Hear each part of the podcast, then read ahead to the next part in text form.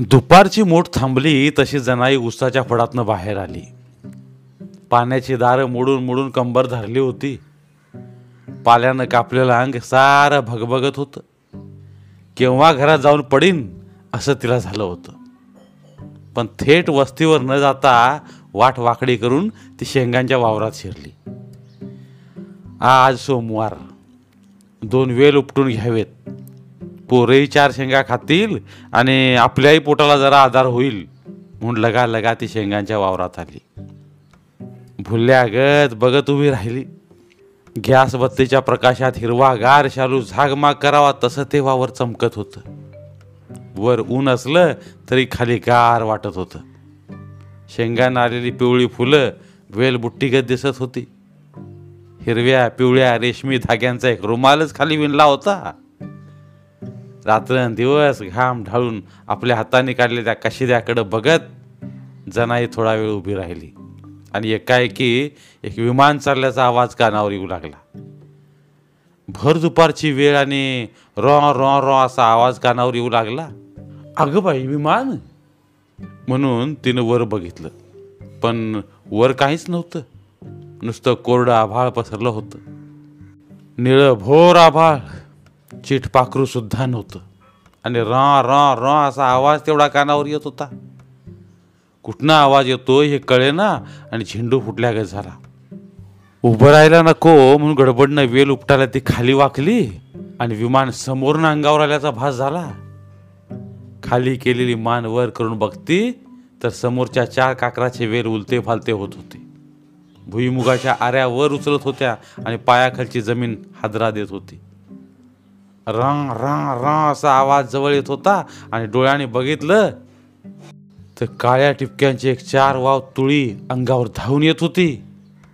अगं बाई, साप! म्हणून जनाई झटक्यानं मागं फिरली आणि जमिनीला पाय न टेकता एक वारं सुटावं तशी पळत सुटली. मागे न बघता थेट वस्तीवर येऊन थडकली. धाबं दणाणून गेलं होतं. तिच्या जीवात जीव नव्हता. पोटात घाबरा पडला होता. अंग सारं घामानं थबथबलं होतं. तोंडावाटे शब्द फुटत नव्हता. वाचाच गेल्यागे झाली होती आणि हातपाय थरथरत होते. ऊर धाड धाड करीत होता. वस्ती कशी गाठली हेच तिला समजत नव्हतं. वस्ती गाठली हे तरी खरं का म्हणून डोळ्याने ती भोवतीवर बघत होती. मनाची खात्री करून घेत होती. आजूबाजूचे सारे भाऊबंद गोळा होऊन येत होते. बघता बघता सारी वस्ती गोळा होऊन आली. कालवा उडाला. काय झाला आहे म्हणून पोरं पदराला धरून विचारू लागली. जमा झालेली सारी माणसं तोंडाकडे बघत राहिली. आता काय सांगायचं? ऊर अजून धडधडत होता. कानातला आवाज जात नव्हता. काही बोलणं सुधरत नव्हतं आणि कसं सांगायचं? तोवर चुलत सासराही उठून आला आणि विचारू लागला, काय झालं जना?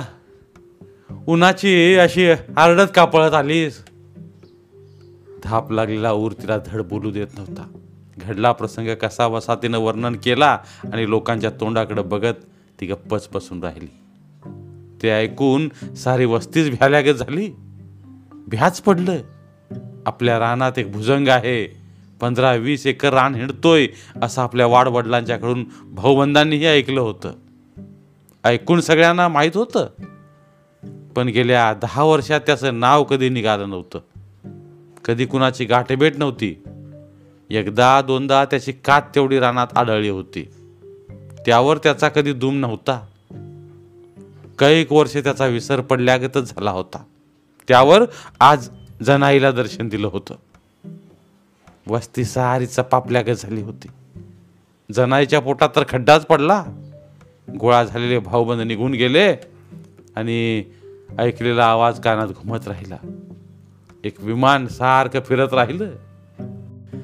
ना अन्न ना पाणी. विचार पडला. सुगीजवळ आलेली रात, ध्यान रानात राबायचं हे दिवस. कसं करायचं? चांद उगवायला मोड धरली म्हणजे पाणी पाजवायला फडात शिरावं लागतं. भादर फडात गाठ पडला तर काय करायचं? दारं मोडताना अक्कांचीत समोर उभा राहिला तर कसं करायचं? आता शेंगा काढायच्या, जुंधळा कापायचा. कसं रात्रीचं खळ्यावर वस्ती राहायचं.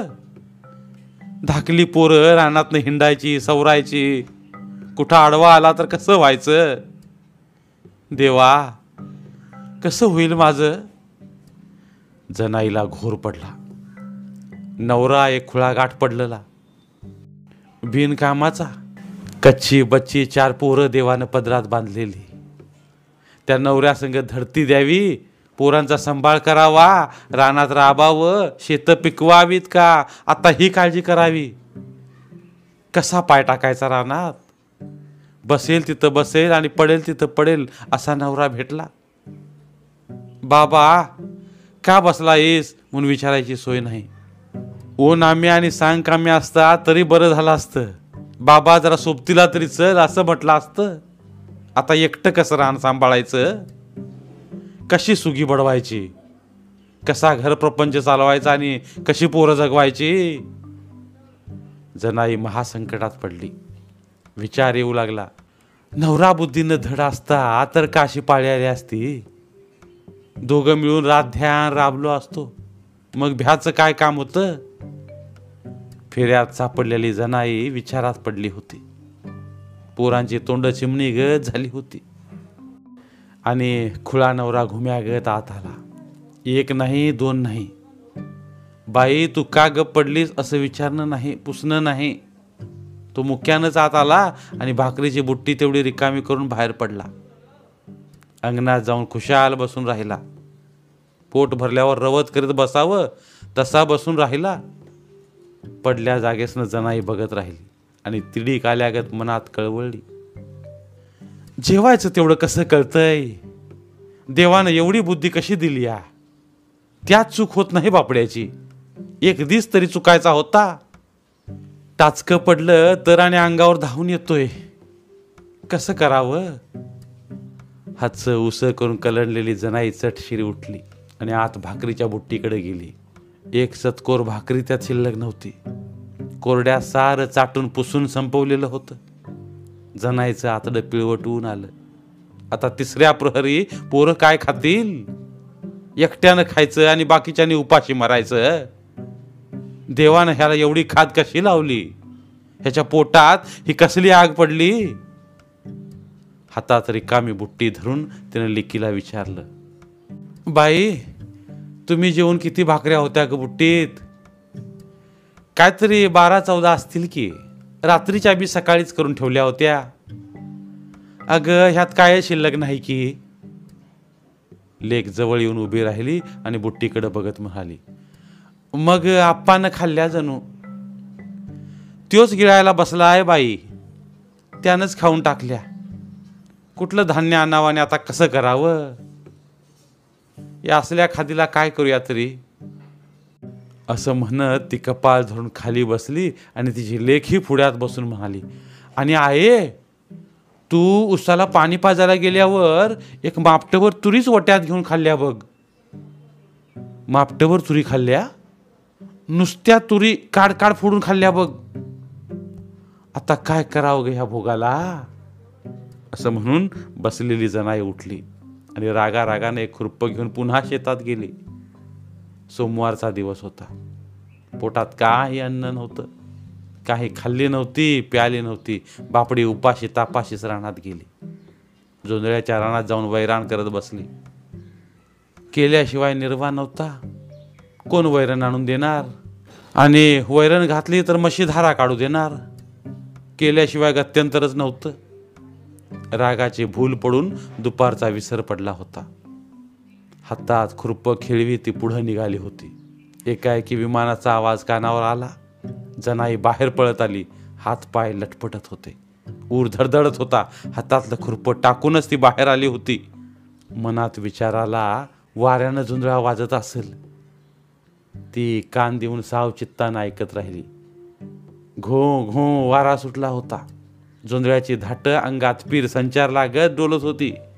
जरा वेळ बांधालाच उभं राहून तिनं पारख केली आणि का भ्यायचं म्हणून ती पुन्हा जोंधळ्यात शिरली. खुरप्याच्या मागानं आत जाऊ लागली. पडलेलं खुरपं दिसलं आणि ती उभी राहिली. दोन्ही हात जोडून म्हणाली, बाबा भगवाना, तारणारा तूच, मारणारा तूच, होत तर तार, नाही तर मार. लई झट्या झोंब्या खाऊन प्रपंच चालवलाय, तू आणि जीव खाऊ नकोस. दाल्ला एक असला गाठ पडलाय, मग मला केल्याशिवाय निर्वाह हाय. हे बघ, येत्या औसला तुझ्या नावानं नारळ वाढवतो, त्यात गप हो. एवढं सांगून ती खाली बसली, हातात खुरपं घेतलं आणि जीव घट्ट करून कामाला लागली. धरलेला आरा सोडायचा नाही या इराद्यानंच ती खाली बसली आणि दिवसाबरोबर कड लावूनच उठली. वैरण घेऊन येई तोवर लेक आणि पोरं जनायची वाट बघत बसली होती. काय होतंय आणि काय नाही या विचारानं भिवून गाबागाब होऊन गेली होती. आई रानात गेली होती हे खरं, आधीच वेळ फिरलेली. काय सांगता येतंय? आईला बघून पोरांना बरं वाटलं आणि लेकरांना पाहून आईला बरं वाटलं. जनाई आली, डोक्यावरच्या वैरणीचा भारा टाकून उस्स करून खाली बसली. पोरं भोवतीनं गोळा झाली. लेखी येऊन जवळ बसली. जनाबाईनं लेकीला विचारलं, सुसे, चूल बिल काय पेटवली असं काय नाही का? अजून काय करून ठेवलेस काय नाही? कपाळावर आट्या घालून लेक बोलली, काय करून ठेवायचं? जनाई कळवळून म्हणाली, अगं सुसे, सोमवार की ग माझा आज. दुपारी ते तसं झालं, पोटात अन्न नाही ते जाऊन रानात बसलो होतो. काहीतरी करून ठेवलं असतंस तर आल्याबरोबर आता सोमवार सोडला नसता. आत्ता आणि कवा करायचं ग? आणखी थोड्या आट्ट्या घालून लेक सांगू लागली, मी तरी काय करू? चपात्या कराव्यात म्हणून कणिक भिजवून ठेवली तर कणकेचा सगळा गोळाच उचलून बाहेर नेला आणि बसून सारी कणिकच खाऊन टाकली की. न बोलता जनाई लेकीच्या तोंडाकडे बघत राहिली. आता काय बोलायचं आणि काय ऐकायचं कसला वाडाचार न लावता ती उठली. आपल्या काळजीतच बाहेर गेली. ताजी आणलेली वैरण सोडली, मुठभर दावणीत विस्कटली. मग आत जाऊन हातपाय धुतलं, चुळा भरल्या. पोटाला आधार मिळावा म्हणून घटाघटा आधी तांब्याभर पाणी ढोसलं. त्यातलंच जरा थंड पाणी डोळ्याला लावलं आणि एक मुठभर कळणा मशीपुढं ठेवून ती लगेच धार काढायला बसली. धार काढून झाली आणि अवचित बोक्यानं येऊन घात करावा तसा अंगणात बसला नवरा आडवा येऊन उभा राहिला. भरलेली दुधाची कासंडी त्यानं हातातली काढून घेतली आणि एकदम तोंडालाच लावली. हात पुढं करावा तर दूध सारं भुईला सांडल म्हणून ती गप्पच बघत राहिली. मनात बोलली, तू तरी काय करशील? कुणीतरी केल्याला हाय, पी बाबा, काय करायचं? आणि कासंडी रिकामी करून तो पुन्हा बाहेर पडला. अंगणात जाऊन बिनघोरी बसून राहिला. चूल न पेटवता जनाई ही भिंतीला पाठ लावून बसून राहिली. नुसती बघत राहिली. एक खेळ बघत बसावा तशी, खेळच, दुसरं काय? हे देवा, काय जलम म्हणायचा हा? असलं काय कोणी केलं असेल? काय झालं म्हणायचं हे? असला कसला हा साप पायात सोडलास माझ्या? आणि विमान तणगत राहिलं. रॉ रॉ रॉ आवाज कानात घुमवू लागला. लेकीनं विचारलं, आई बसलीस का ग? तर काय करू बाई? स्वयंपाक पाणी काय करायचं नाही? लावीस तू त्याला? सोमवार की ग आई? वय बाई, उपाशी पडायचं. सणावारीच त्याला जोर येतोय, काय करून तरी काय पोटात पडणार आहे? लेकीनं विचारलं, मग उपाशी निजायचं? टाक हातरून, चहा तर एक घोटभर करून देऊ? काय नको बघ. शी झाली का सोमवारची गोष्ट. आणि बघा, मंगळवारची सांज. नुसता दिवस मावळला होता. जनाई तांब्या घेऊन पाठीमागच्या वगळीला गेली होती. येता येता घराजवळच शेंडाखाली शेणाचा पू दिसला. चांगली एक पाटी भरेल एवढा शेण पडलं होतं. ते सोडून कसं यायचं? पण हातातनं आणता यायचं नाही म्हणून ती गडबडनं वस्तीवर आली आणि हात पाय न धुता आधी एक पाटी घेऊन तिकडे गेली. बरं शेण गावलं म्हणून लगालगा जवळ गेली. आणि खाली वाकून हात पुढं करणार, एवढ्यात पू हल्ला. भली जंग चुंबळ उलगडावी तसं झालं. फुसफुस करत बाबा पुढं निघाला. एक खोंड निघाल्या गत उसासा टाकत चालला आणि विमान सुटलं. रा रा रा आवाज कानावर आला. पाटी तिथंच टाकून जनाई वस्तीवर येऊन हजर झाली आणि निश्चित भुईला पडली. थोडक्यात चुकामुक झाली होती, नाहीतर काय झालं असतं, आज ह्या घटकाला सगळी पोरं परदेशी होऊन बसली असती. काल दिसला नाही तर वर आज बाबा का गाठ घ्या लागलायस माझी, का रोज पाठ धरली, आज चांगलं शेण धरायला म्हणून पाटी घेऊन आलो आणि तू बसलायस, का भूल पाडलीस रे बाबा अशी, चांगलं दोन्ही हात पुढं करून धरणार होतो की रे तुला, कवटाळायला चालू होतो की रे बाबा, आता कसा करू या भोगाला. तिच्या नजरेपुढनं तो ढीक जाईना झाला आणि र र र आवाज कानात बसून राहिला. विमान फिरत राहिलं. हुबेहूब विमान असला कसला आवाज काढत असेल. हे काय असलं म्हणायचं हे. बाबा आता सकाळी पाणी पाजवायला फडात कशी शिरू मी, कशी दारं मोडू, कुणाला सोबतीला बोलवू. जनाईच्या काळजाचं पाणी पाणी होऊन गेलं. आता कसं करायचं, का पाठ धरली असेल, एकदा सोडून दोनदा झालं, अलबत मलाच का भेटत असेल. काय झालं सवरलं तर माझी पोरं कोणच्या वाटेला लागतील, कुणाचं पाठबळ हाय का काय हाय, हा दाल्ला असला, आता काय करू, कसं करू. तशीच उठली आणि कुणाजवळ न बोलता सवरता घडलेली गोष्ट आपल्या मनात ठेवून गप्प चुली पुढं बसली. अशानं असं म्हणून बोलावं तर पोरं आणि घाबरून बसतील. ती आणि राती इरेचं भिवून उठायला लागली तर काय करायचं, ती आणि कुठं निस्तारत बसायचं. काय काय होतंय काय काय नाही हे गप्प बघत बसायचं ठरवून ती चुली पुढं आपल्या उद्योगाला लागली. काम तरी धड सुधारतंय, काही सुधारणाच झालं. चुलीवर माडगं ठेवावं म्हणून जाळ लावला आणि भाकरीसाठी पिठाचा डबा घेऊन जवळ बसली. काठवत पुढ्यात घेतल्यावर ह्याची आठवण झाली. देवा असं का हे, असं का व्हायला लागलंय. ती चटक्यानं खाली वाकली. दोन बोटांच्या चिमटीनं चुलीतला अंगारा उचलून हातात घेतला. कपाळाला गळ्याला बोटं लावून तिनं चिमूट तोंडात सोडली आणि वर आड्याकडे बघत ती पुटपुटली. आत्ता नजर पडू नको, येत्या आमुशाला नारळ फोडतो. अंगारा जिभेवर विरघळला. त्याची लाळ होऊन नरड्यातनं पोटात गेली. जनाईही कामाला लागली. माडगं तयार झालं. गुमान पोरांना तेवढं वाढावं आणि मग नवऱ्याला हाक मारावी म्हणून उठली. चुरून पोरांनाच तेवढी खुणावून आत आली. बापाला न कळता पोरंही पटापट आती बसली.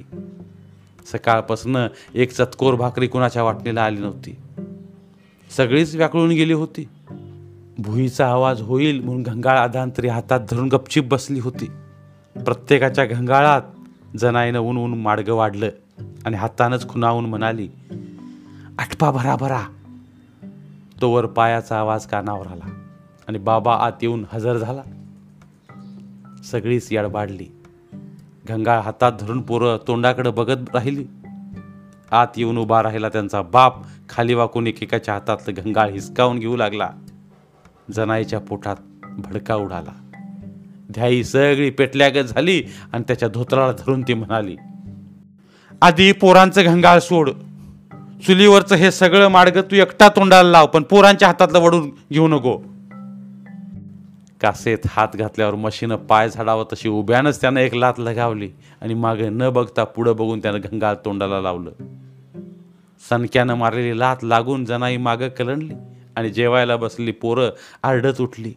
एकानं खचून बोंब हाणली. जनाईनं गळा काढला आणि लेक येऊन गळ्यात पडली.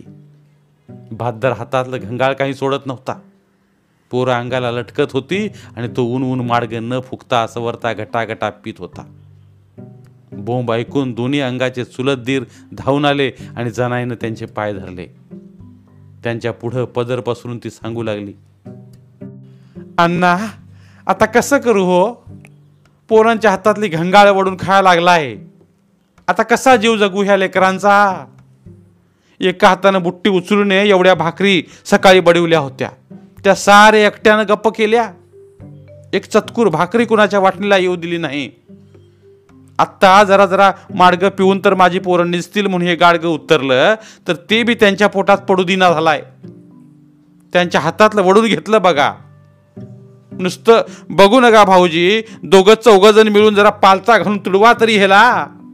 किती झडती देऊ ह्याच्या संघ आणि कसा जीव जगू.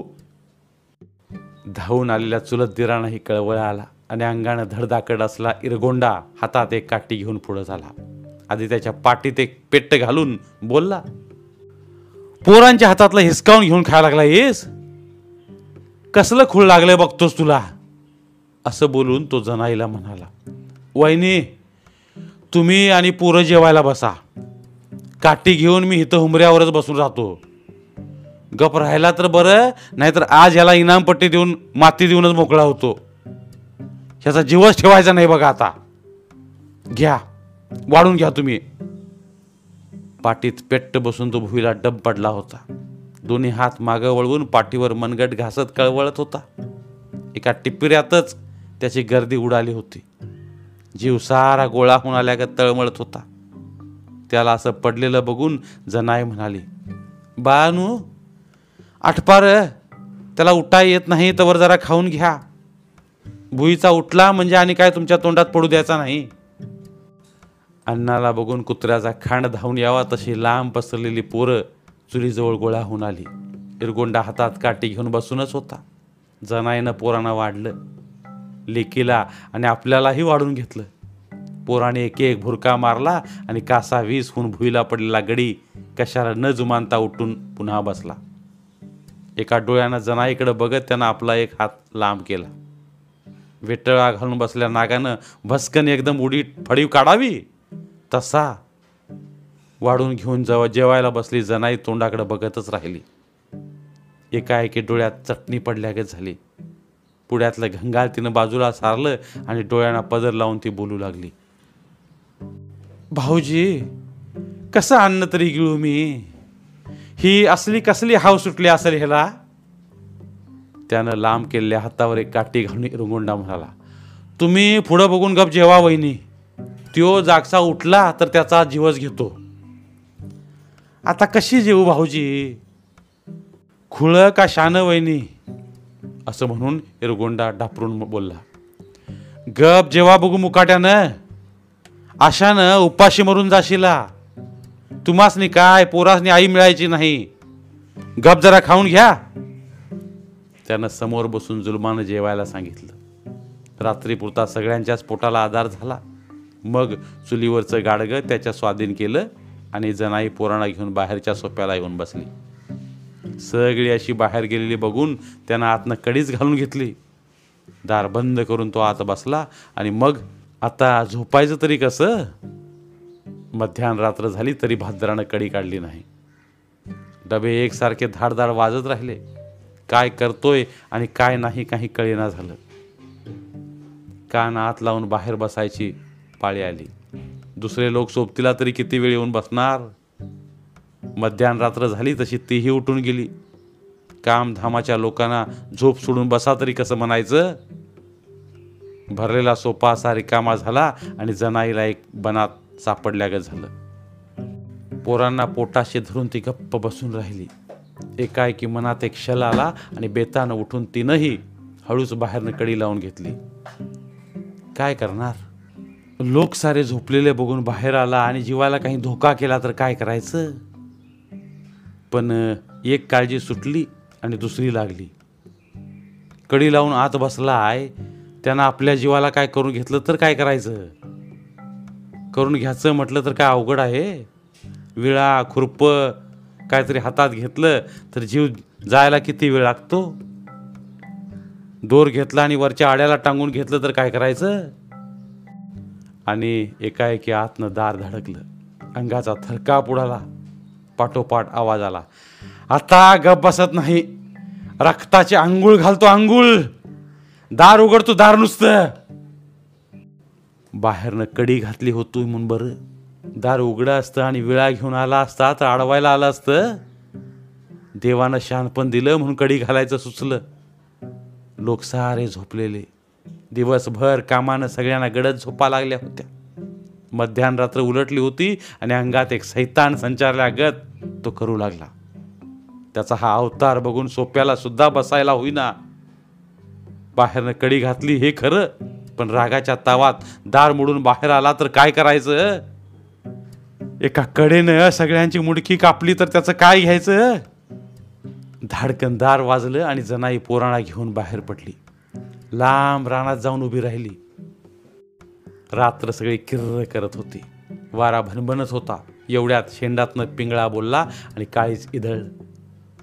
कांचित कानात बसला विमानाचा आवाज सुरू झाला. ह्या राणा झाडाझुडपातनं कुठनं आला तर काय करू? आत घरात आसरा मिळेना आणि बाहेर जमीन थारा देईना.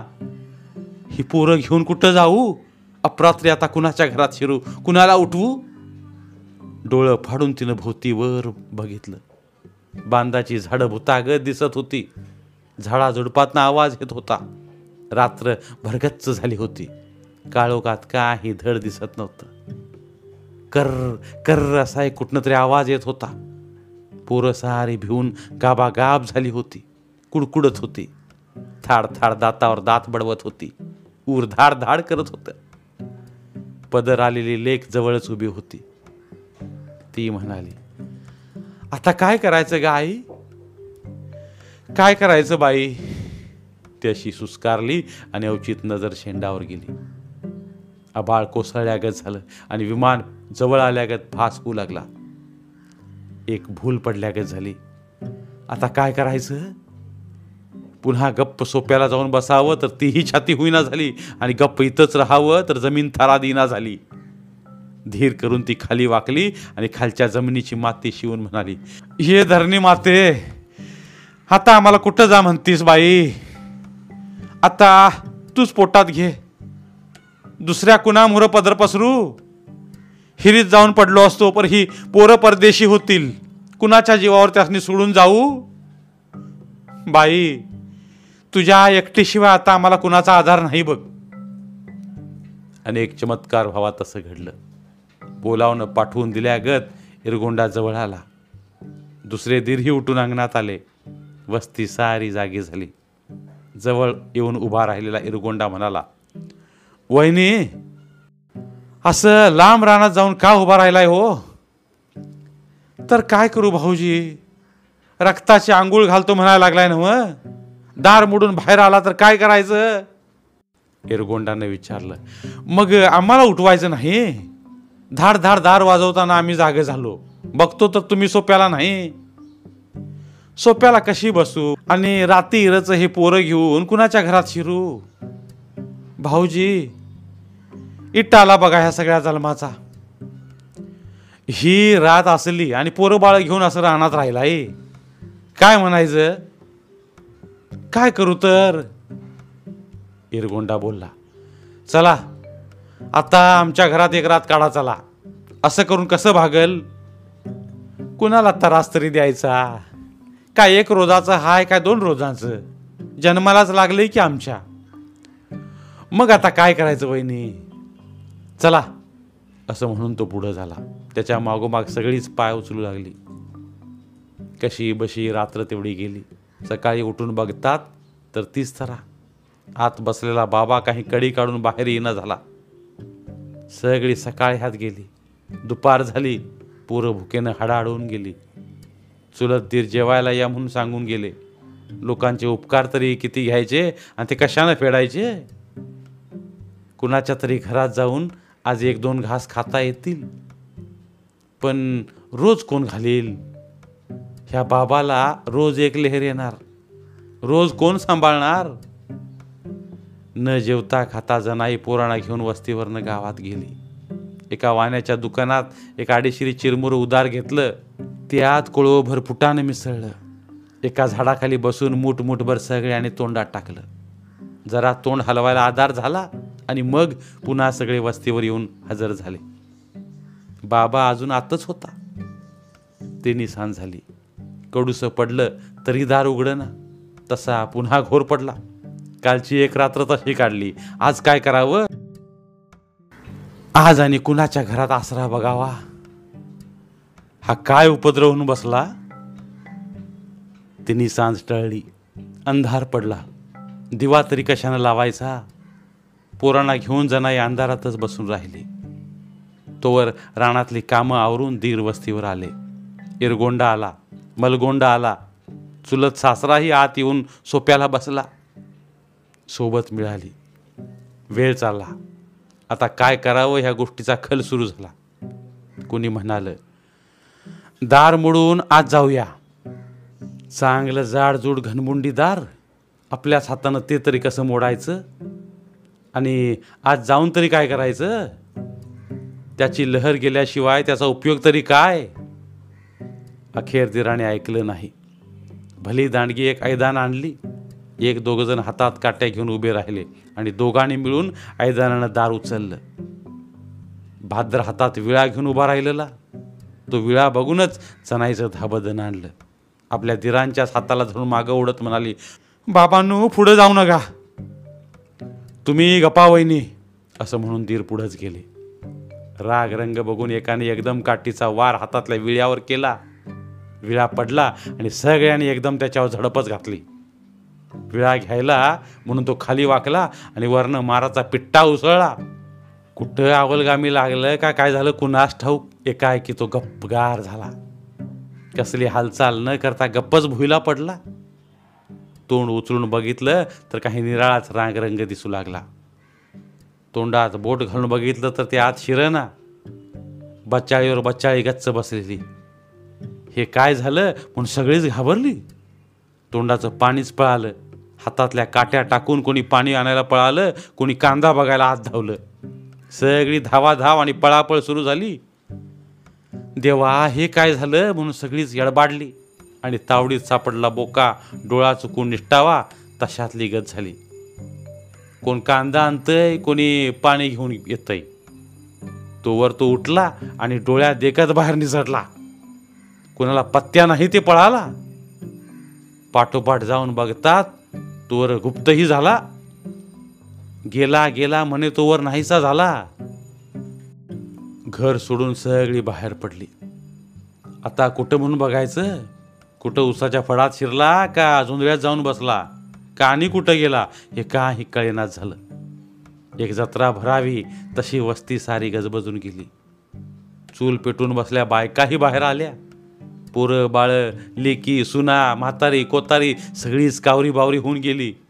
कोण ह्या अंगानं गेलं, कोण त्या अंगानं पळालं. 10 जणांनी 10 वाटा धरल्या. सगळ्या रानाला वेढा दिला. तो कशाला सापडेल. रान तुडून सगळे दमले आणि पुन्हा सगळे वस्तीवर गोळा होऊन आले. गणगवळण संपून वग सुरू व्हावा तशातली गत झाली.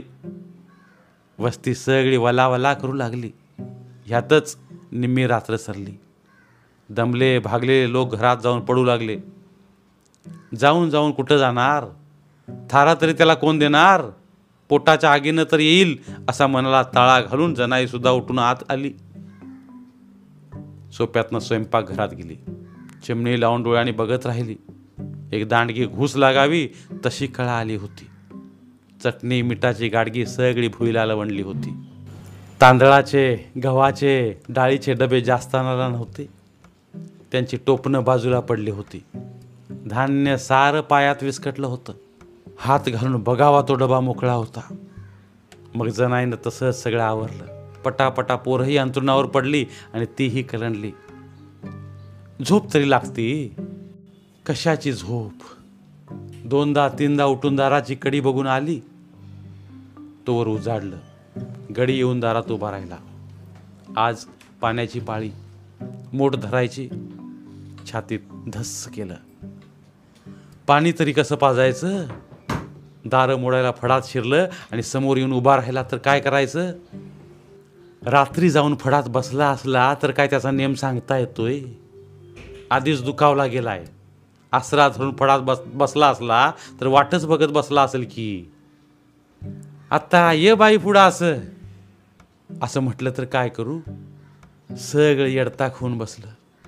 आज पाळी सोडावी तर उद्या मोठ धरता यायची नाही. मोठ नाही धरली तर उसाला पाणी मिळायचं नाही. ऊस वाळू द्या. तो वाळून कसा चालेल?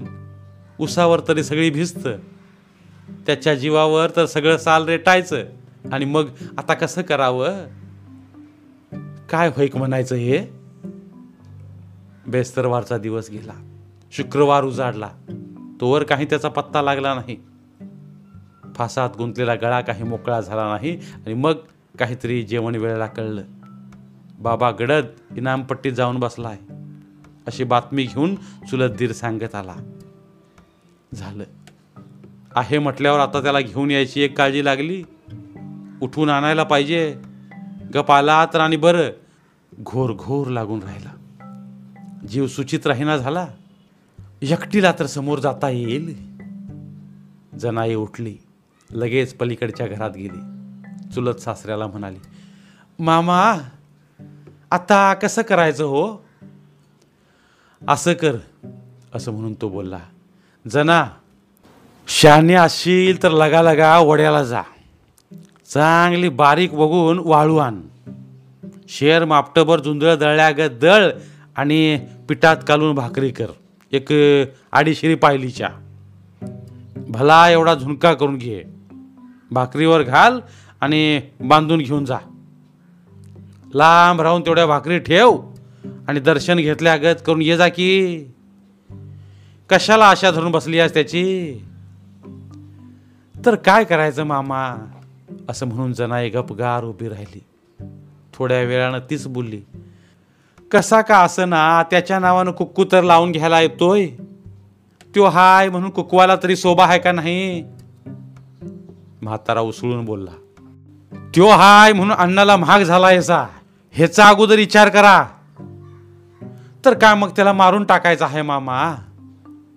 नाही, बोळ्यानं दूध घालून जतान कर आणि काढ हाल वनवास, पोरं सगळी टाचा घासत मरू द्यात. हेच दिवस काय राहत्यात, बापडे जलम गेला की सगळा यातच. डोळ्याचं पाणी पुसून ते म्हणाले, काय तरी असू द्या, जाऊन घेऊन यायला पाहिजे बघा. त्यो तरी काय करेल मामा, कुणीतरी केल्याला आहे, कितींदा भोगायचं असेल तेवढं भोगायचं. यात दुपार झाली, चुलत दीर सारे गोळा झाले. देव उठवायला जावं तसे सगळे मिळून त्याला आणायला निघाले. चांगली 10-15 माणसं गोळा झाली. खांडच्या खांड इनामपट्टीकडे निघाला. माणसं बांधायला आहेत तवरच गडी चौथाळा, दगड अंगावर येऊ लागले. कोण पुढं जाणार? ज्याला त्याला आपला जीव प्यारा. 2-4 दगड अंगावर आली तशी सगळीच माघारी फिरली. गेलेले सगळे वस्तीवर परत आले. मग जनाईनं कुणाला सांगितलं नाही, काही नाही. गप चुलीपुढं बसून तिनं बुट्टीभर भाकरी बडावल्या. भलं एवढं सांडग्याचं कोरड्यास करून घेतलं, सगळं भाकरीभर घातलं, गटळं बांधून डोक्यावर घेतलं आणि एक पाण्याची कासंडी हातात घेऊन ती एकटीच निघाली. आपण नाही जावं तर कोण जाणार? ठेवलं नाही तर मरल. काय तरी करू द्या असं म्हणून ती इनामपट्टीत आली. लांबनं बघितलं, बाबा एकटाच बसून होता, भुतासारखा बसून राहिला होता. मनात आलं, एकटाच तरी कसा बसला असेल, काय म्हणून बसला असेल? राती हिरेचं काय भ्या वाटत नसेल बापड्याला. कुणाची सोबत का फिबत, कुणाची संगत नाही, फिंगत नाही, कसा जीव तरी गमत असेल ह्याचा. असलं काय झालं असेल ह्याला? कसली लहर येत असेल? बांधाला उभं राहून तिनं जरा वेळ विचार केला. विचार तरी त्यात काय करायचा? आपल्या जन्मालाच पुजलंय असं ती म्हणाली आणि जीव घट्ट करून पुढं झाली. डोळे झाकूनच पावलं उचलू लागली आणि भिरकन एक दगड येऊन मांडीवर बसला. जनाई उभ्यानं खाली कोलमडली, दोन्ही हातात मांडी दाबून धरली आणि तोंडानं काही वाईट वंगाळ न बोलता आतल्या आत कळ सोसत ती त्याला लांबूनच सांगू लागली, असं मारू नकोस बापड्या, तुला जीवच घ्यायचा असेल तर एक दांडगा गुंड घेऊन एकदम डोसक्यात घाल, पाठशिरी परांतरी जाईल. पर विचार कर, मी गेल्यावर तुझी कोण कळकळ करणार नाही, कुत्रा विचारणार नाही. एवढं बोलून ती उठली. एका हातात भाकरीचं गटळं आणि दुसऱ्या हातात पाण्याची कासंडी धरून लंगडी घालतच ती पुढे निघाली. जाता जाता सांगू लागली, जीव घेऊन मोकळा हो, मारून टाक. तुझ्या अगोदर मरण आलं तर सोनं होईल माझं, काय वाईट होईल, त्याचं काय भ्या वाटत नाही बाबा मला. तसं असतं तर हिथं कशाला आलो असतो, असं म्हणत समोर जाऊन उभी राहिली आणि एकाएकी त्याचे पाय धरून म्हणाली, आटीप लवकर, गळा दाब आणि जीव घेऊन मोकळा हो, मग बसून भाकरी खा.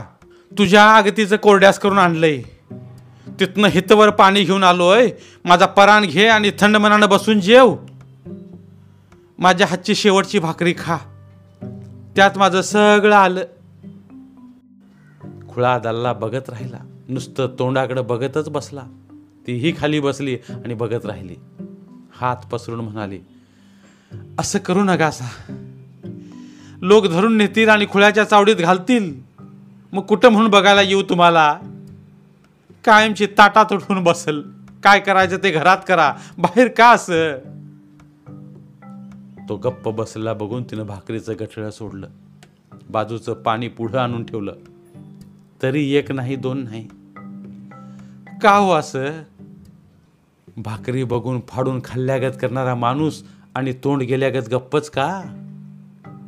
माती खाऊ का काय खाऊ असं होऊन गेलं असेल आणि हा असा तोंड शिवल्यागत गप्पच कसा बसलाय.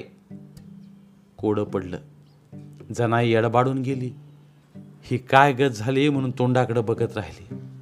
असंच तरी किती वेळ बसायचं म्हणून ती म्हणाली, मग उठा, घराकडे तरी जाऊया, पोरं पाखरागत वाट बघत बसली असतील माझी. आणि देवानं वाचा दिली. मान हलवून तो बोलला, माझी जागा आता इथंच आहे. असं का हो. का नाही, मी बोलतोय खरं पर मेलोय, मी काय जित्ता नाही, कुडीत पराण नाही माझ्या. पराण नाही होय, महार सांग, गण गोतावळा सगळा बोलावून घे, बळ घेऊन बघू जाऊ द्यात. घाबरी होऊन ती म्हणाली, असलं काय बोलतासा हो हे, मला अगोदर माती द्या आणि मग तुम्ही मरायचं बघा म्हण. नाही, जागा धरून बसलोय, हीच जागा आहे माझी, हिथंच माती द्यायची. आटीप लवकर, महाराजनी बोलावून आण, आता उशीर लावू नको.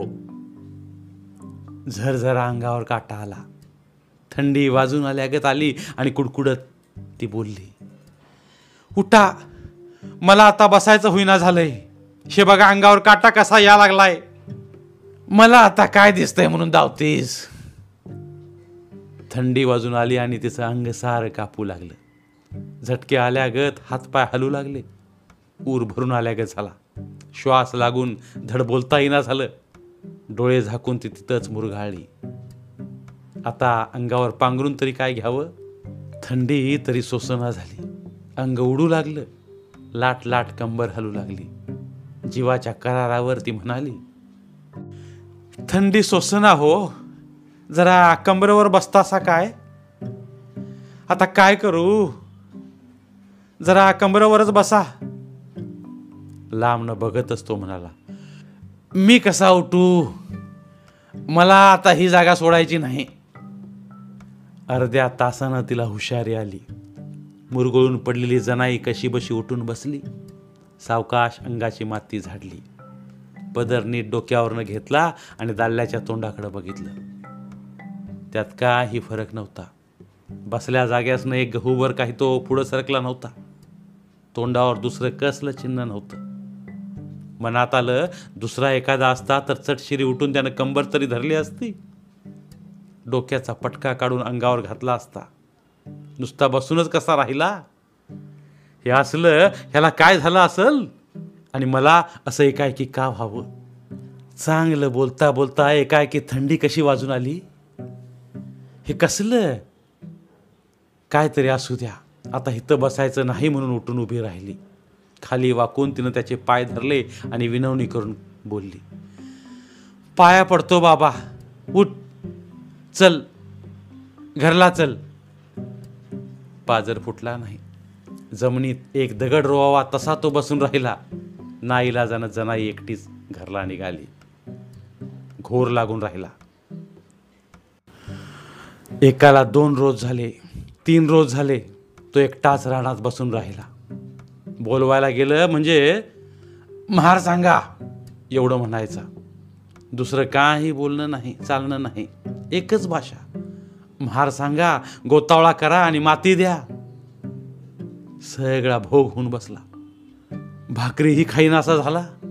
अन्न पाण्या वाचून हा काही आता जगत नाही असं झालं. जुलमानं जाऊन घेऊन यावं तर कुणाला छाती होईना झाली. सगळं अशुद्ध आणि अवघड होऊन बसलं. काळजी लागून राहिली आणि त्यातच उंडे पौर्णिमा आली आणि जोंधळा कापायला आला. भाऊबंदांनी कापणी सुरू केली. आपलंच तेवढं पीक ठेवावं तर त्याची राखण कोण करणार? मांगारड्यांनी रात्रीतनं कणसं खोडून नेली तर काय करायचं? आणि सालभर मग काय खायचं? लोकांच्या बरोबरच आपलाही जोंधळा कापण्याशिवाय गत्यंतर नव्हतं. पण तो कापला आणि इकडं काय जीवाचा घोटाळा झाला तर मळणी कशी करायची? सगळंच अर्ध सोडून बसायची पाळी येईल. एक कोडच पडलं. कापणी करावी तर घोर, न करावी तर एक घोर. बघू काहीतरी ठरवू असं म्हणतच विळे चोळून घेतले. खुरपी पाणी पाजून आणली. तिन्ही पोरं जरा जरा मत्तीला होतील अशी आशा धरली आणि मध्येच काय व्हायला नको असं देवाजवळ मागून दिघेऊन कापणी करायची ठरवली. आज जुंधळा कापायचा म्हणून जनाई यरवाळी उठली. भराभर काम आवरू लागली. शेण घाण काढून झाली. दावणसारी झाडून स्वच्छ केली. जनावरांना पाणी दाखवलं. वैरण घातली. धारा काढल्या. लगा जाऊन धरलेली 2 रतीब घालून आली. मग चगाळा गोळा करून धबाधबा शेणी थापल्या. शेणी लावून झाल्या. पाणी भरलं. कामच आटपत नव्हतं. एक संपलं की दुसरं उगवत होतं. जनाईचे हात डोंगर उपसत होते. काय करायचं? कुणाला सांगायचं? ज्याला सांगावं तो इनामपट्टीत जाऊन बसलाय. तिथं बसायचं. ते खळ्यावर बसला असता तर राखण तरी झाली असती. आता एकटीनं किती ठिकाणी मरावं? कापणी, खुडणी, मळणी कशी करावी? करायलाच पाहिजे. कसं होईल तसं करायचं. तोवर लेक जागी झाली. पासोडीत गुरगुटून निजलेली पोरंही उठू लागली. जनाई चुलीला बोळा देत होती. तोवर थोरला पोरगा आणशा येऊन जवळ बसला. मधला कल्लूही आळस देत उभा राहिला आणि धाकटा रावसाब पायाचा तिडा घालून खांबाला चिकटला. जवळ येऊन बसला. आणशा म्हणाला, आई भाकरी झाल्या का ग? जनाईला राग आला.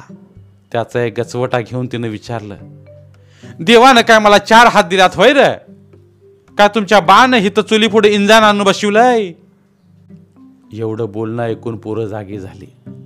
सगळ्यांनी भराभर तोंड धुवून घेतली आणि न सांगता असं वरता हातात विळा घेऊन अनिशा म्हणाला, आये आम्ही पुढं जाऊ? पुढं जाऊन काय करता? आम्ही कापायला लागतो की. आपली शिव बघून आराधरशीला होय? अनिशा होय म्हणाला आणि तिला हरूस झाला. 2दा 3दा मान डोलावून ती बोलली, जावा पुढं, काय होईल तेवढं कापा जावा, तवर मी भाकरी बांधून घेऊन येतो. मायलेकी चुली पुढं बसल्या आणि 3ही पोरं हातात विळे घेऊन सांगायला जवळ आली. त्यांना बघून जनाई उठली. पोरांच्या तोंडावरनं हात फिरवून म्हणाली, जपून कापा बरं का बाबानू. इळ्याला धार हाय. ध्यान देऊन कापा. काय गडबड करू नका. होय होय म्हणून पाढी उधळली. कानात वारा शिरावा तशी वाकडी तिकडी पळत सुटली. रां रां रां जाऊ लागली. नीट जातील का काय करतील? एकमेकाला सांभाळून घेतील का भांडत बसतील? पोरं रानात जाणार. काय झालं सवरलं तर काय करायचं? मदत व्हायची 1.5 दमडीची आणि काहीतरी फारं होऊन बसलं तर कसं निस्तरायचं? कशाला लावून दिलं असं झालं. आता गडबडनं भाकऱ्या कराव्यात आणि लवकर रानात जावं म्हणून जनाई पुन्हा चुली पुढं बसली. चिपाडांच्या चिमटीत विस्तू धरून लेक नुसती फुंकत बसली होती. घरभर सारा धूर झाला होता. जनाईनं रागानं विचारलं, काय करायला लागली यास? थंडीनं पेटणं आम्ही तरी काय करू? मर्दिनी ती चिमणी घेऊन पालती घाल त्यावर. असं म्हणून ती स्वतःच उठली. राकेल तेलाची चिमणी घेऊन जवळ आली. वरचं टोपण काढलं आणि चिमणी उलटी धरली. फर्रकने काडी ओढली. भाडकन लाल पिवळा जाळ झाला आणि डोलत शेपटीवर उभा राहिला. लेक लांब न ओरडली, अगं आये माग तरी सरकी ग. तिथंच खाली बसत ती म्हणाली, तवा आण अगोदर इकडं. घासलेला तवा चुलीवर ठेवला. जाळ दणाणत होता. तांबड्या पिवळ्या काळ्या जिबल्या तव्याचा बूड चाटत होत्या. चुलीत न मावणारा जाळ वळवळत होता. वायलातनं तोंड काढून बाहेर बघत होता. चिपाट पेट घेत होती. सुई सुई असा आवाज काढत मागच्या अंगानं धूर सोडत होती. जाळाचा धनका लागला आणि ओल्या पिठाचा गोळा हातात दामटू लागला. आणि निम्म्या अर्ध्या भाकरी बडवून झाल्या असतील नसतील एवढ्यात पोरांचा आवाज कानावर आला. अगं बाई काय झालं म्हणून जनाई हातातलं पीठ टाकून उठली. तोवर पोरं आरडत आत आली. तोंडावर हात घेत आलेली पोरं बघून जनाईची ध्याईच फुटली. हे देवा काय झालं, का आरडत आला म्हणून विचाराला तोंडातनं शब्द उमटेना झाला. एडबडल्यागत होऊन गेलं आणि नुसतं डोळ्याने बघत राहिली. पोरं अजून आरडत होती. उरी फुटल्यागत दिसत होती. वाऱ्यानं झाड हलावत असं त्यांचं अंग लडबडत होतं. घामानं अंगावरची कापडं भिजून चिंब झाली होती आणि थंडीनं गदगदल्यागत करून आणशा बोलला, साप ग. अरे भगवाना कुठे रे बाळांनू. दातावर दात बडबत तो सांगू लागला, आमच्या जुंदऱ्यातच गा आहे. चावत होता लई दांडगा हाय, जंगच्या जंग. आणि असं म्हणून त्यानं तोंड पसरलं आणि दोन्ही हाताने आईला मिठीच घातली. कल्लू आणि रावशाही ओरडू लागले. घाबरी झालेली जनाई विचारू लागली, शिवला नाही ना? नाही, लांब न बघितलं होय. नाही गा आहे, एकदम समोर दिसला. जवळच होता होय गा आई, माझ्याच पुढं आला होता. बघितलं ते पळून आला असा होय. होय, इळबी तिथंच पडल्यात की. जनाई म्हणाली, पडू द्याच बाबा, तुम्ही सुखरूप आलासा हेच लई झालं. उठा आता, अंगातला सदरा काढा, भिजून चिंब झाल्यात, पिळून वाळत टाका. आता काय घाबरू नका, असा उठा. मग पोराने अंगातले सदरे काढून दोरीवर वाळत घातले. धगीला चुलीपुढं बसून अंग शेकून घेतलं. जरा ऊब आल्यागत झाली. पोटातला घाबरा कमी झाला. पोरं शुद्धीवर आल्यागत बोलू लागली. आळीपाळीनं वर्णन करून सांगू लागली, तोच भाद्दर गाठ पडला होता. त्यात काही आता शंका उरली नव्हती. जनाईला विचार पडला, का असा गाठ पडत असेल? कोणत्या जन्माचा वैरी तर नसेल? दाल्ला एक असला, तो उठून रानात जाऊन बसलाय. पोरं तरी जरा मदत करू लागतील म्हटलं तर त्यांनाही देव करू देईना झालाय. काय नशीब म्हणायचं हे? नशीब कसलं दविंदर? दुसरं काही सुचना झालं. अरुण फिरून एकच विचार मनात घोळत राहिला, असं जर होऊ लागलं तर कसं करायचं? जुंधळा कापायचा सोडून काय आता गप्प घरात बसायचं? कितींदा बसता येईल? गडी लावून करून घ्यावं तर ते तरी काय फुकट होतंय? आणि किती ठिकाणी गडी घालावत? मग उद्या धार काढताना म्हशीच्या पायात आला, मग काय गडी लावून धार काढायची? अशानं तांब्या घेऊन जायची पंचायत होईल. त्याला गडी सांगून भागेल. हा काय वैताग होऊन बसला. आज जोंधळा कापायचा आणि काय म्हणून हे असलं गुण दाखवत असेल. आता कशी कापणी करायची आणि काय करायचं? काही सूचना असं झालं. सार येडताक होऊन बसलं. जनाईनं मग पोराणा तेवढं वाढलं. तिला तुकडा गिळणा झाला. हे काय नव्ह असं म्हणाली आणि दोन भाकऱ्या फडक्यात बांधून घेऊन ती उठली. एकटीच रानाकडे निघाली. लेकीनं अडवून विचारलं, एकटी तरी तू कशी जातीस ग? जातो बाई तशीच, असं म्हणून ती बाहेर पडली.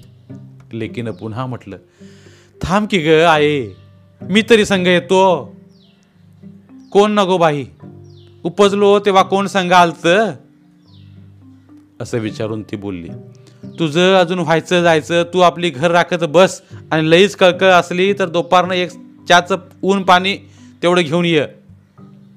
असला जीव धड तर तेवढा घुटीन. एवढं बोलून ती लगालगा निघाली. आपली वाट धरून चालू लागली. कशाला म्हणून भ्यायचं? बिनशुद्धी ती रानात येऊन उभी राहिली. एका कडेला उभी राहून निहाळू लागली. हातातोंडाला आलेलं पीक रानात उभं होतं. वाळून पिवळा पडला जोंधळा एक पितांबर नेसल्यागत दिसत होता. खुरपं खिळवून खिळवून एक एक धाट जतन केलं होतं. पोरानं चांगलं बाळसं धरावं तसं मनगटात दिसत होता. शेर मापट्याचं एक एक कणीस. डोळं भरून जनाईनं सगळं रान बघितलं. नजर फिरत राहिली. 4 पेंड्या होतील एवढी कापलेली धाटं खाली भुईला पडलेली होती. बेवारशी प्रेतागत त्यांना कळा आली होती. ती तरी कशी गोड दिसणार. इथं एक तिथं एक असे 3 ठिकाणी 3 विळे पडले होते. हे सारं बघितलं आणि उभं राहूनच रानाकडं बघत जनाई बोलू लागली. का बाबा आमची पाठ घेतली आस. कशापायी भ्या दावायला लागलाईस. आमच्या रानात वस्ती राहिलाईस तर आमची राखण करशील का भ्या दावशील. तूच राखण करायला पाहिजेस. कसं कसं चाललंय ते बघतोस नव. कशा तऱ्हेनं दिवस कंटाळा लागलोय हे काय तुला माहीत नाही. बाबा लई जीव वैतागलाय माझा. वस्तीला आहेस आमच्या. लई नाही थोडी तरी तुला कळकळ याय पाहिजे. कुणाचं पाठबळ हाय का सांग बघू आम्हाला. माझ्याशिवाय कोण पुढं होऊन करणार हाय का आमच्या घरात. मग बाई माणसाला इनाकारणी त्रास देणं हे तुझं कर्तव्य नव्हं. माझ्या वाट्याला तू जाऊ नयेस. ह्याच्या पर आज काय तुला मी आता जास्त सांगित नाही. काय सांगित बसायचं आहे बाबा. तू काय मला परका नाहीस. मी काय तुला परक धरत नाही. जशी एका भावाला भन तशी मी तुला हाय असं समज. आणि काय सांगू बापड्या तुला. तुझ्या भ्यानं कापणी केली नाही तर हे पीक राहील. कुणाचं कोण बी येऊन रानातून रातोरात लुटून नेतील. बाबा टाचा घासत मरायची पाळी येईल माझ्या पोरासनी. माझ्या मालकाला 2.5 शिरीच्या भाकरी एका येळा पुरं पडत नाहीत. कसं दिस कोंटू. मग काय करून घालू त्याला. हे बघ कापणी केल्याशिवाय काय मी इथनं माघारी जाणार नाही. खुळ्या गड्यासनी द्यायला माझ्याजवळ पैसा नाही म्हणून सगळं घरनं करायला लागलोय. धाकटं जीव होऊन एवढी पोरं माझी मदत करू लागल्यात आणि त्यासनी भ्या दावून हुसकून लावलास. मग काय म्हणायचं तुला. काय लई शानपणा दाखवलास वय ह्यात. हे तुझं वागणं खऱ्याचं नव्हं. मी खऱ्याची हाय. मला भ्या नाही. तू मग तू विचार कर. हे पाप फेडायला लई जलम घ्यावं लागतील तुला. खुळ्या पोरं माझी उरी फुटल्यागत आरडत आली. काय झालं असेल माझ्या ध्याईचं. तुला विचार हाय कोणत्या गोष्टीचा. हे खरं नव्हं. असं करू नये. तुला अखेरचं सांगतो. पोरं पळून गेली तशी मी जाणारी नव्हं. काय तऱ्हेनं मी जलाम केलाय आणि कशी टक्कर देत आलो ह्याचा जरा विचार कर. 7 काळजाची हाय म्हणून टिकलोय आणि ह्या एका गुडघ्याला विचारून आजवर संसार केला आहे. दुसऱ्या कुणाला विचारणार. आणि मला भ्याजावतोस. कड लावल्याशिवाय मी काहीतनं हलणार नाही बघ. बाबा घरात जेवायला बसलो. नरड्यातनं घास खाली उतरणा झाला. त्या 2 भाकरी फडक्यात गुंडाळ घेऊन आलोय. सांगायचं ते तुला सगळं सांगितलंय. आता निवान जरा झाडाखाली बसून भाकरी खातो. तवर आपला कुठंतरी गपगार निघून जा कसा. माझी भाकरी खाऊन झाली म्हणजे मी जुंधळा कापायला लागणार बघ. असं बसून कसं भागल. दिवस बुडूस्तोवर मला सगळं रान मोकळं करायला पाहिजे. हे बघ आता शेवटचं तुला हात जोडतो. मी मरायला चालोय. काय करायचं हे तुझं तू ठरव. खाऊ मी भाकरी आता. परवानगी घेतल्यागत करून जनाई तिथनं हल्ली. बांधाच्या एका झाडाखाली सावलीला येऊन बसली. फडक्यातली भाकरी काढून हातावर घेतली आणि रानाकडे बघत निवांत घास मोडू लागली.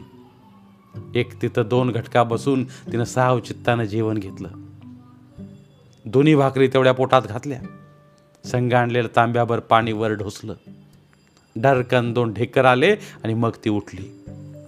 आडवा पदर बांधून रानात शिरली.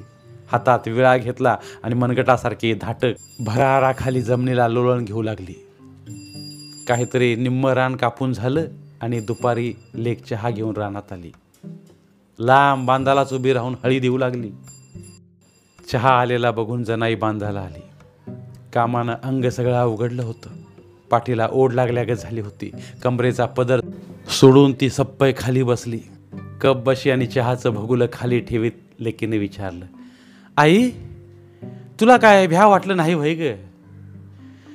कशाला भ्या बाळगू बाई, सांगायचं ते त्याला सगळं सांगितलं की. काय सांगितलंस? दुसरं काय सांगायचं, एक गुडघ्याला इचारून आजवर जलम केलाय, आम्हाला दुसऱ्या कुणाचा आधार नाही हेच की. असं म्हणून तिने एक सुस्कारा सोडला आणि भोगुल्यातला चहा ओतून घेऊन कप बशी हातात घेतली आणि कशी बशी तोंडाला लावणार एवढ्यात विमान वाजत आलं. रॉ रॉ रॉ करून आवाज उठला. अगं आई उठ उठ ग, असं म्हणून लेकीनं बोंब ठोकली आणि ती पळत सुटली. साप साप म्हणून ओरडत निघाली. जनाईनं बसलेली जागा सोडली नाही. एका हातात कप आणि एका हातात बशी धरून ती बघत राहिली. बाबा एका आऱ्यातनं पुढे येताना दिसला होता. वाळ वाळ अंग सारं हलत होतं. दोन्ही काकरीतली धाटं थरथर कापत होती. पोटाखाली जमीन रेटत तो समोर बांधाकडेच येत होता. रॉ रॉ रॉ आवाज घुमत होता. जनाईनं मग आपल्या उजव्या हातातला कप तेवढा खाली ठेवला आणि एक बोट उगारून ती त्याला बोलली, हे बरं नव्हं हां, एवढं सगळं गारानं ऐकून बी तुला कशी अक्कल आली नाही र? आता जरा चहा प्यावा म्हणून शान खाली टेकलोय आणि तू धावत या लागलायस होई. काय करणार आहेस बाबा भेटून या. आणि तो एकाएकी शिपटीवर उभा राहिला. फासकन भाकरी एवढी फडी काढून डोलू लागला. थेट जनाईकडे बघतच उभा राहिला.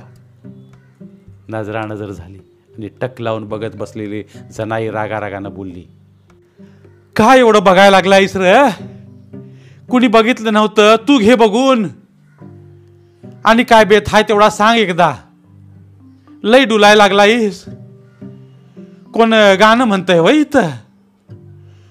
कशाचं गाणं म्हणू बाबा, जन्माचं गाणं झालंय माझ्या, ऐकलंस? आणि असं म्हणून एक वार तिनं पदरानं तोंडावरचा घाम पुसला आणि बशी तोंडाला लावली.